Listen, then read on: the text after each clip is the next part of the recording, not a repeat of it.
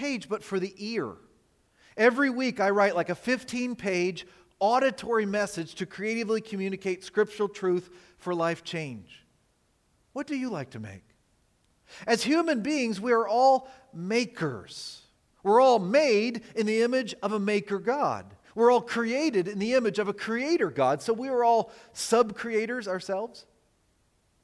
And in some way, we're all made to be makers. Now, I'm not saying we're all masters. We can't all be masters of the creative arts, but we are all in some way makers. What do you like to make? I also like to make a mess. My kids were running around the house yesterday cleaning up the place so that it was presentable for Heather Joy this evening. What do you like to make? Here's another question What kind of art do you really appreciate? What kind of artwork do you enjoy receiving, taking in, watching, or listening to? Do you like to go to a museum and see a Van Gogh or a Jackson Pollock or an Andy Warhol or Claude Monet? We did that last summer with Isaac. We went up to MoMA, the Museum of Modern Art in New York City. Do you like to go to Bud Garvey's and see a classic car restored? Do you like to go to a poetry slam or an improv act or a band concert or a play or a film? Did you go to the art festival in State College or the, the one at Way Fruit Farm? What kind of artwork do you really get into? It doesn't have to be just one thing. There are all kinds of art in this world to appreciate. Humans can make some pretty amazing stuff. Amen? It's because God has put it into us to be creative, because God Himself is amazingly creative. It's the first way we know Him. He's our Creator. And today's passage of Holy Scripture tells us how, amaz- how His amazing grace has made us into His amazing artwork. Let me say that again. This passage of Holy Scripture tells us how His amazing grace has made us into His amazing artwork. Because this passage is not about the artwork that we create, as amazing or non amazing as it might be, but the amazing artwork that God has made out of you and me. Here is the astonishing claim the apostle Paul makes in Ephesians 2:10. We are God's workmanship. We, you and I, who belong to Jesus Christ, are God's own workmanship. Today, I have just two simple points of application for us to consider from this passage as we kick off Family Bible Week. And here's the first one. Number one, wonder at being his workmanship. That's it. If you're taking notes, it's number one. Wonder at being, at simply just being God's workmanship. The main thing I want to do this morning is just kind of soak in that idea that you and I are the workmanship of God, to wonder and marvel at that idea. Now, the, word trans- the Greek word translated workmanship in verse 10 is poema. Poema. Go ahead and say that to your neighbor. Poema. That's the English letters. It's like the English letters P O I A M A. Poema. Okay? Now, can you guess what English word comes down to us from that? P O E M. Poem, yeah. Isn't that beautiful? We are God's poem. But the word here means more than a poem, more than just making and shift, more than just being a wordsmith. It means making things in general. It means handiwork or skillful work. One translation has creative project. We are God's creative project. We are, it means a work of art. You and I are God's artwork, and that's the sermon title for today. We are His artwork.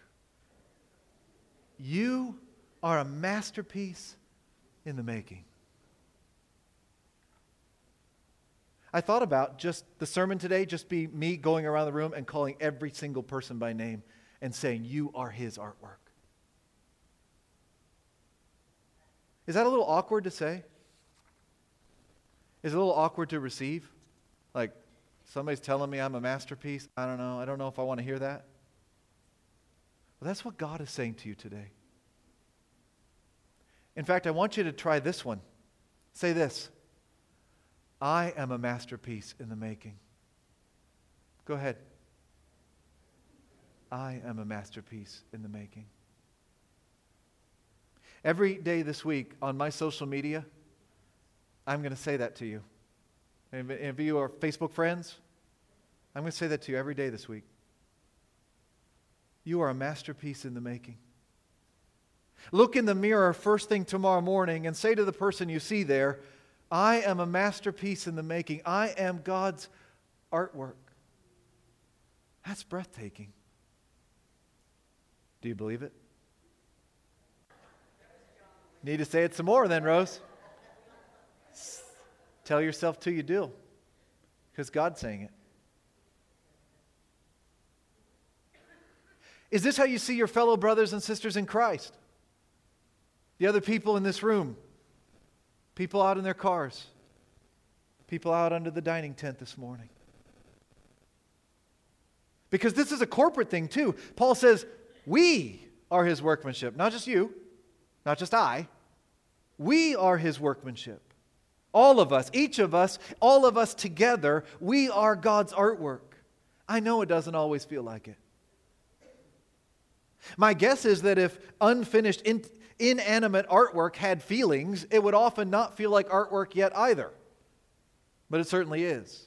You go back to the craft room right now, and you look at all the stuff there that's kind of still work in progress, and you go, whew, it probably doesn't look like artwork yet. But when it's done, it will feel like artwork. And it is artwork because the artist is working on it. We are God's poema. And that means, friends, that means that we have value. Last month in World Magazine, I read a story about a woman who was shopping at a Goodwill thrift store in Austin, Texas. And she bought some a stone statue, a marble bust for uh, just a guy's head for $35 and took it home. Now, she was an art collector, and she thought it might be worth something. And in fact, she was able to prove that it was a Roman original from the first century made about the time that Paul was writing Ephesians 2,000 years ago. Eventually, she got it put on display at the San Antonio Museum of Art. I wonder if she got her $35 back. Because I'm sure she didn't get paid what it was worth. Didn't belong to her. She's now restored it to its original owners, or the, the rightful owners in Germany. I'm sure it's worth thousands and thousands of dollars. But Goodwill had a sticker on it for 35. You know, it's easy for you and me to think that we're worth some thrift store sticker price. But whose artwork are we? God's. What name do you have signed to the, to the corner of you? To the corner of your life? Like, like, you know how an artist signs their work? You go back to the display, a bunch of the kids that have turned in artwork, they put their name in the, in the little right hand corner. Whose name is on the corner of your life? The Lord's. And His Son, Jesus Christ. We are His workmanship. You are worth so much more than $35. You're a priceless work of art because of who made you. Paul says, verse 10, that this, this workmanship is created in Christ Jesus. You see that? Now, that could be referring to the original creation, being a creation of God in the first place, which we all are. We are creatures. We are made. We didn't make ourselves, we didn't create ourselves. And every human on the planet is creatively unique. Everyone has their own DNA. This week I learned about a book and has like the ISBN, right? Like the International Standard Book Number. And I looked it up and there were two books with the same ISBN. I'm like, that's no good. Two books with the same ISBN. There's nobody that has the same DNA, right? And God's like making up new ones every time. We are created amazingly with our own beauty, our own dignity, including those who are yet unborn. Every one of us is an original piece of God's artwork. And the Bible says that Jesus was involved in all that initial creation. The Apostle John tells us that through Jesus all things were made. Without him, nothing was made that has been made. Paul tells us elsewhere that all things were created by Jesus and for Jesus. Colossians chapter 1. But I don't think that's what Paul is talking about here. Might be in the background, but I think there's another creation he's talking about. Because that's not what he's been talking about in this part of Ephesians. There's a different creation being talked about here. It's a new creation, it's a recreation. It's God bringing about something new in our lives. In other words, it's our salvation. Did you notice that our verse begins with this little word for, F O R? For we are his workmanship? There's a logic going on here. Verse 10 is a powerful conclusion of a train of thought that Paul has been chugging along since verse 1. Let's go back up to verse 1 and see what he says there. Chapter 2, verse 1. He's actually going to tell you the wonderful story of your life. Ready to hear? This is your life. Ephesians 2 1. If you belong to Jesus, here's your story. Marvel at this Ephesians 2 1. As for you, you were dead in your transgressions and sins, in which you used to live when you followed the ways of this world and of the ruler of the kingdom of the air, the Spirit who is now at work in those who are disobedient. All of us also lived among them at one time, gratifying the cravings of our sinful nature and following its desires and thoughts. Like the rest, we were by nature objects of wrath. Stop there for just a second. Whew. That's a dark story, isn't it? It starts with death. And the death is yours and mine. Paul says that we were dead, not physically, but spiritually, dead in our transgressions and sins. And that's bad news because that means that you and I cannot fix our problem for ourselves. If you're dead, you can't do anything about it. We were dead, and in our dead life, he literally says we walked in this way. We were following Satan and we were by nature objects of God's justice, of his wrath. That's really bad news. And if the story stopped there in verse 3, we would all be in deep trouble. But this story has a hero, and it's not us. Look at verse 4.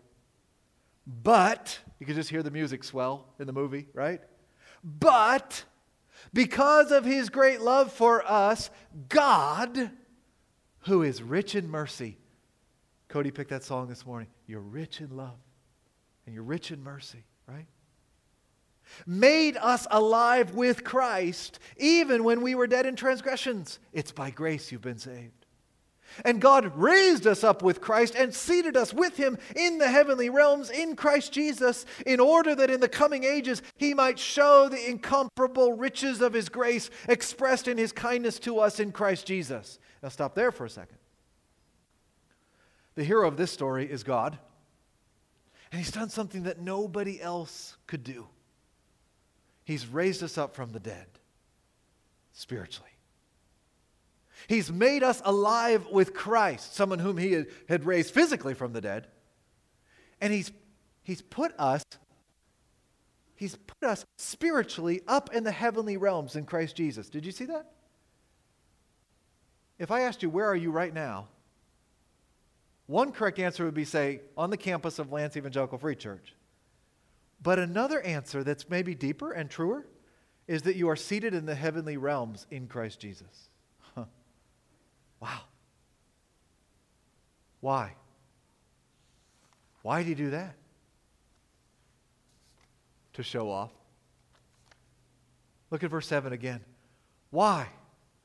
in order that in the coming ages, in the future, he might show the incomparable riches of his grace expressed in his kindness to us in Christ Jesus. We are artwork for him to display in his heavenly art gallery. You know that whenever you make something, you want to show somebody, right? Right? Yeah? Especially the, the more proud you are of it, right? The more, the more you're happy with it, the more you want to show somebody else. You take it, you put it on the fridge, right? Kids' artwork on the fridge. Or you take it to the fair. Fair's coming up, taking your artwork to the fair buildings. Or you, you toss it up on Instagram or TikTok. The more proud you of it, you are of it, the more you want to show it off. Please, by the way, bring your artwork, give it to Mary Beth, put it on that table there at the entrance art gallery. You and I are the artwork in display in God's gallery. He's saying, Look what I've done. Look what I am doing. Look what this is going to be. Look at my workmanship. Look at my grace. Look at my poema. Because no doubt, make no doubt about it, it was work. To make artwork takes work, right? All you makers out there, is being creative easy? We think creative people, oh, well, it's easy for them. No, it's work, right? It's, it's joyful work, especially when it's working. But it's something you have to get your hands dirty and do. I'm sure it gets easier, at least in some ways. I, I've been making sermons now for going on three decades. It's hard work. I don't wonder now, most weeks, if I'll actually have a sermon for you. There are some weeks when I do wonder. Every once in a while, it just, it just doesn't want to come. I'll say to Heather, it won't come out of my fingers. Like it's up here, but it won't come out of my fingers. Some week I thought I might have to get up here and say, Sorry, I don't have a sermon for you this week. We had supply chain issues. and I was the missing link in the chain. But most of the time, to make artwork takes hard work. And the one who does the hard work gets the credit. God wants to get all the credit for you and me. So we get verses 8 and 9 to explain who really did the work. Look at that. Look at verse 8. For it is by grace you have been saved through faith, and this not from yourselves. We're not the artists of our lives. It is the gift of God, not by works, meaning our works, so that no one can boast. I hope you have those two verses memorized. Every Christian should memorize Ephesians 2 8 and 9. And you should memorize 10 on top of that. So you got the whole picture. Do you see how important it is to God that God gets the glory? How are we saved? Are we saved by our good works? No. We're not saved by being good people, which is good because we're not. We're not saved by going to church, which is good because we can never go to church enough to pay for our sins.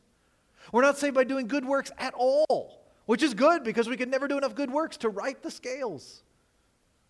We are saved by grace alone. We are saved by a gift. Now, it's through faith. We do receive this gift. We put our faith in and trust in it, but even that is not from us. Even our faith is a gift from God, so that we cannot boast. And God can. Isn't that amazing? It's called amazing grace for a reason. And we should marvel at it. We are not saved by our works. We are not saved by our works. We are not saved by our works, but by Jesus' work on the cross. Not by works so that no one can boast, for we are God's workmanship, created in Christ Jesus. I think that's what he's talking about. See now what this creation is? It's the creation of spiritual life where there was only spiritual death. It's the creation of light where there was only darkness. It's the creation of salvation where there was only condemnation. It's the creation of beauty where there was only ashes. No wonder Paul says that we are a masterpiece. He looks at us, he sees what Christ has done, and he says, Poema. And he signs his name in the corner of our lives. Created in Christ Jesus. I want you to feel that. I want you to see yourself in that. He's not talking about how pretty we are.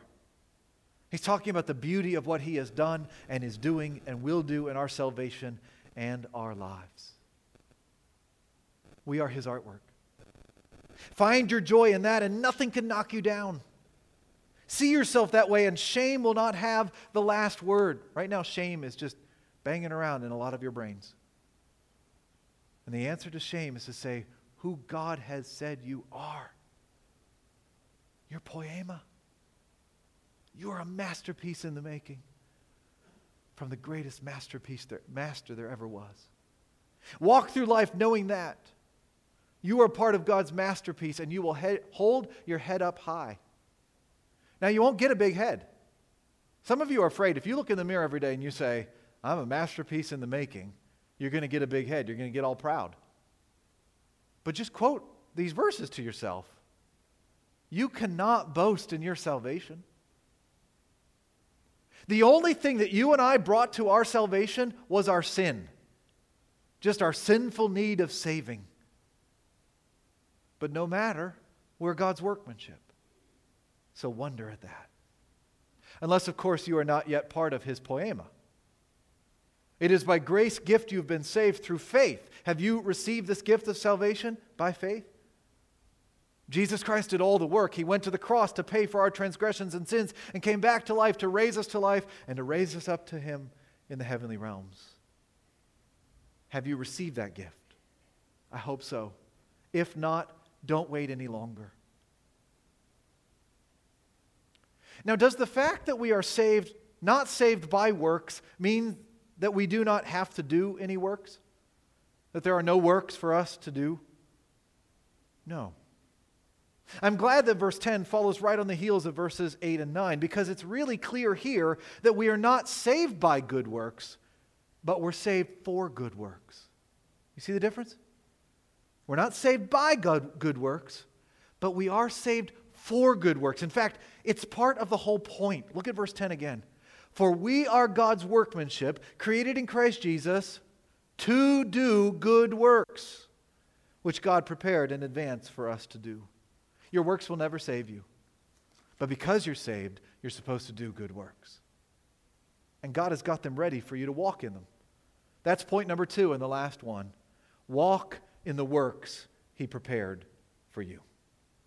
Walk in the works God has prepared for you. Wonder at simply being His creative workmanship and walk in the works that He has prepared for you to do. The Greek here can literally be translated to walk in these works. It's the same word from verse 2 where the NIV has lived, where we did that dead walking. We used to walk in the ways of the dead world, but now we walk in the works of the new life. And God has got it all planned out for us. We just have to step out and follow Him. You know that Mary Beth and Cindy Green have been working for weeks to get the crafts ready for the kids each night this week. There's a whole room of the art supplies that are prepped and ready to go. Back this way. The ladies' classroom is full of those. Now, who's going to do the crafts this week? Kids are going to do the crafts, right? But Mary Beth and Cindy have prepared them ahead of time for the kids to do. There's a lot of work that goes into that, too. And in the same way, God has prepared a bunch of good work for you and me to walk out. Now, those good works could take a lot of forms. It could be serving at Family Bible Week, and many of you will be doing that. There were 16 people at our teachers' meeting this morning.